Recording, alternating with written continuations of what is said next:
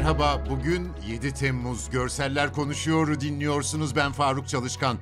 Tunceli'nin Mazgirt ilçesine bağlı Kuşçu köyünde yıllardır aynı elektrik direkleri ve evlerin çatılarına yuva yapan çok sayıda leylek çarpıcı manzaralar sunuyor. Zengin bitki örtüsü ve kuş türleriyle öne çıkan ilçe özellikle Mart-Eylül aralığında su kaynaklarının bolluğu ve beslenme olanaklarının fazla olması sebebiyle yüzlerce leyleğe ev sahipliği yapıyor. Sidar Can Eren'in çektiği fotoğraflardan birinde direklerin üzerinde yuva yapmış leylek süliyetleri var. Arka planda gün batımının açık turuncu fonu. Leylekler gerçekten de silüet halinde görünüyor. Bazı direkler uzun bir kütükten yapılmış, telefon hattı taşıyor. Ama tepe noktasında otlar, samanlarla oluşmuş bir platform var. Üzerinde de ayakta duran bir leylek, karaltı halinde.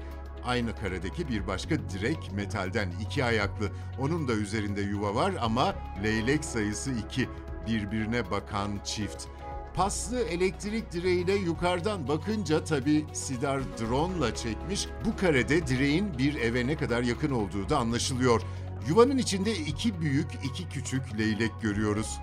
Düzce'nin Cuma yeri Çilimli ve Akçakoca ilçelerinde bulunan dört köyde gece boyu etkili olan yağış yol çökmelerine, dere taşmalarına ve çok sayıda evin sular altında kalmasına sebep oldu.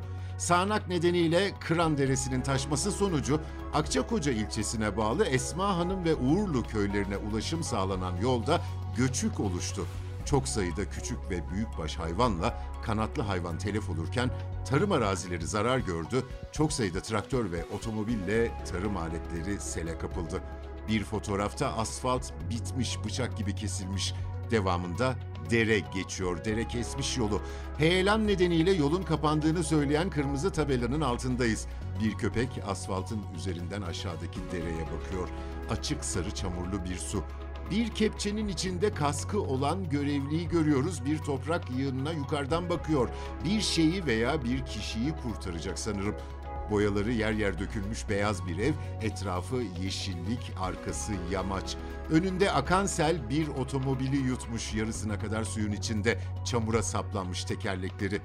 Deniz salyası dediğimiz müsilaj konusunda iyi haberler geldi geçtiğimiz günlerde. Çevre ve Şehircilik Bakanlığı'nın 22 maddelik Marmara Denizi Koruma Eylem Planı kapsamında 8 Haziran'da başlatılan çalışmalar 4. haftasında aralıksız sürüyor. Çanakkale'nin Marmara Denizi'ne bakan sahilleri iyi durumda.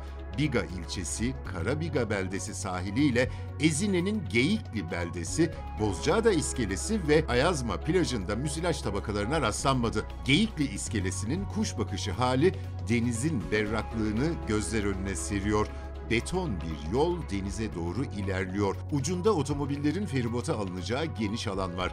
Bir feribot yanaşmış bekliyor. Tek tük araçlar var o yol üzerinde. İskeleden sahile baktığımızda da uçsuz bucaksız bir kumsal ve şemsiyeler. Plaj boş. Bu karede deniz çok daha fazla, çok daha uzağa kadar görülebiliyor ve hep mavi, berrak sular. İnşallah bu temizleme faaliyeti daha da başarılı olacaktır yakın gelecekte. Bu haftalık bu kadar. Bizi hangi mecrada dinliyorsanız lütfen abone olmayı unutmayın. Hoşçakalın.